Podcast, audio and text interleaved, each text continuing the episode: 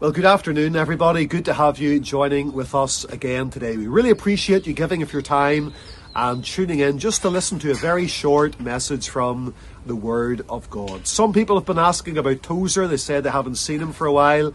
So I thought I'd do a little devotional today and I thought I'd bring Tozer into it.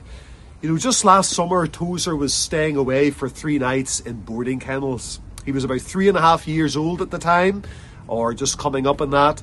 And he'd never been away from home before. There was hardly a night we were separated. And, you know, I left him off at the boarding kennels for three nights.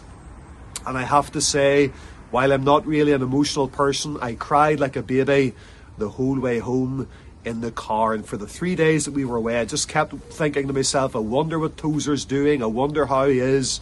I wonder what he's doing now. And I cried the whole way home uh, because I was going to be separated from this dog. And he's going away perhaps this summer as well for a night or two, just not sure.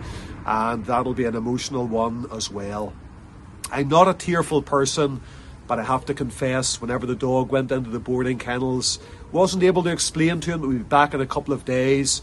And he kind of looked at me and didn't wag his tail as I walked away. And he knew that something was wrong. And I got into the car and I felt so guilty and so ashamed of myself that I cried the whole way home. But as I was thinking about that, it really rebuked me as well about how few tears that I shed over things that are eternal.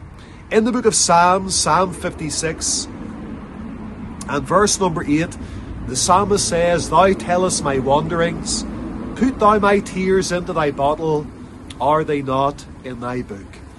And there's something about tears that resonates within the heart of our God.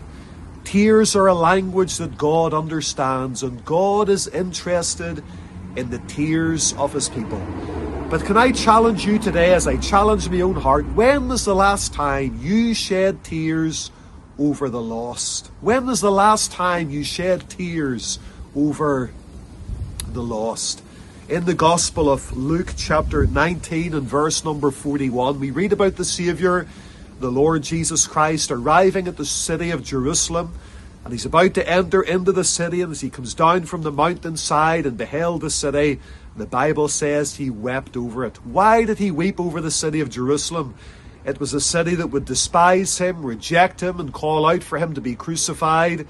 A city that would mock him as he was nailed to a cross, and yet still he wept over the city. Surely he was weeping over the souls of the lost.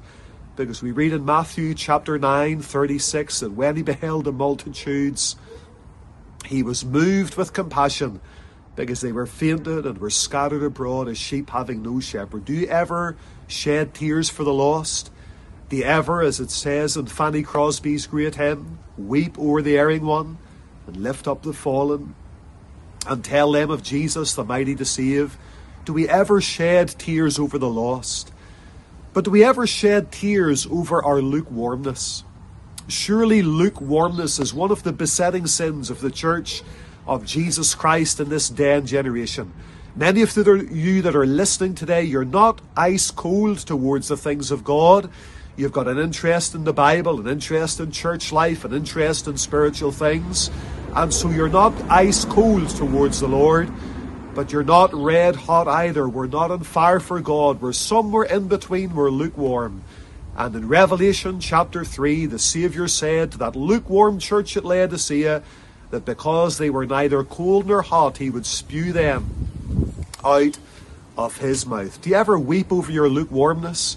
Do you ever come before the Lord in prayer and say, Lord, would you baptize me with the Holy Ghost?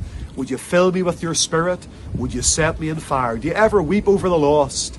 Do you ever weep over your lukewarmness? Or do you ever shed tears for the Lord Himself? The Bible says that whenever Peter denied the Lord and the cock crew, that Peter went out and wept bitterly. He wept over his sin, even as a believer. Christian, do we ever weep over our sins? In Luke's Gospel, chapter 7, we read about a woman with an alabaster box, and she came to the Saviour's feet, and she washed his feet with her tears. She wept over the Lord tears of thanksgiving, tears of devotion, tears of gratitude. We read in John's Gospel, chapter 20, that Mary Magdalene stood at the sepulchre weeping.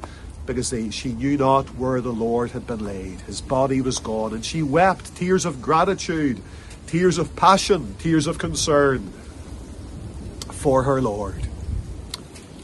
When was the last time we wept in the presence of God? Over the lost, over our lukewarmness, or even over the Lord Himself because we love Him so much. May God give us tears of compassion in these days. God bless you, friends. Thank you for listening.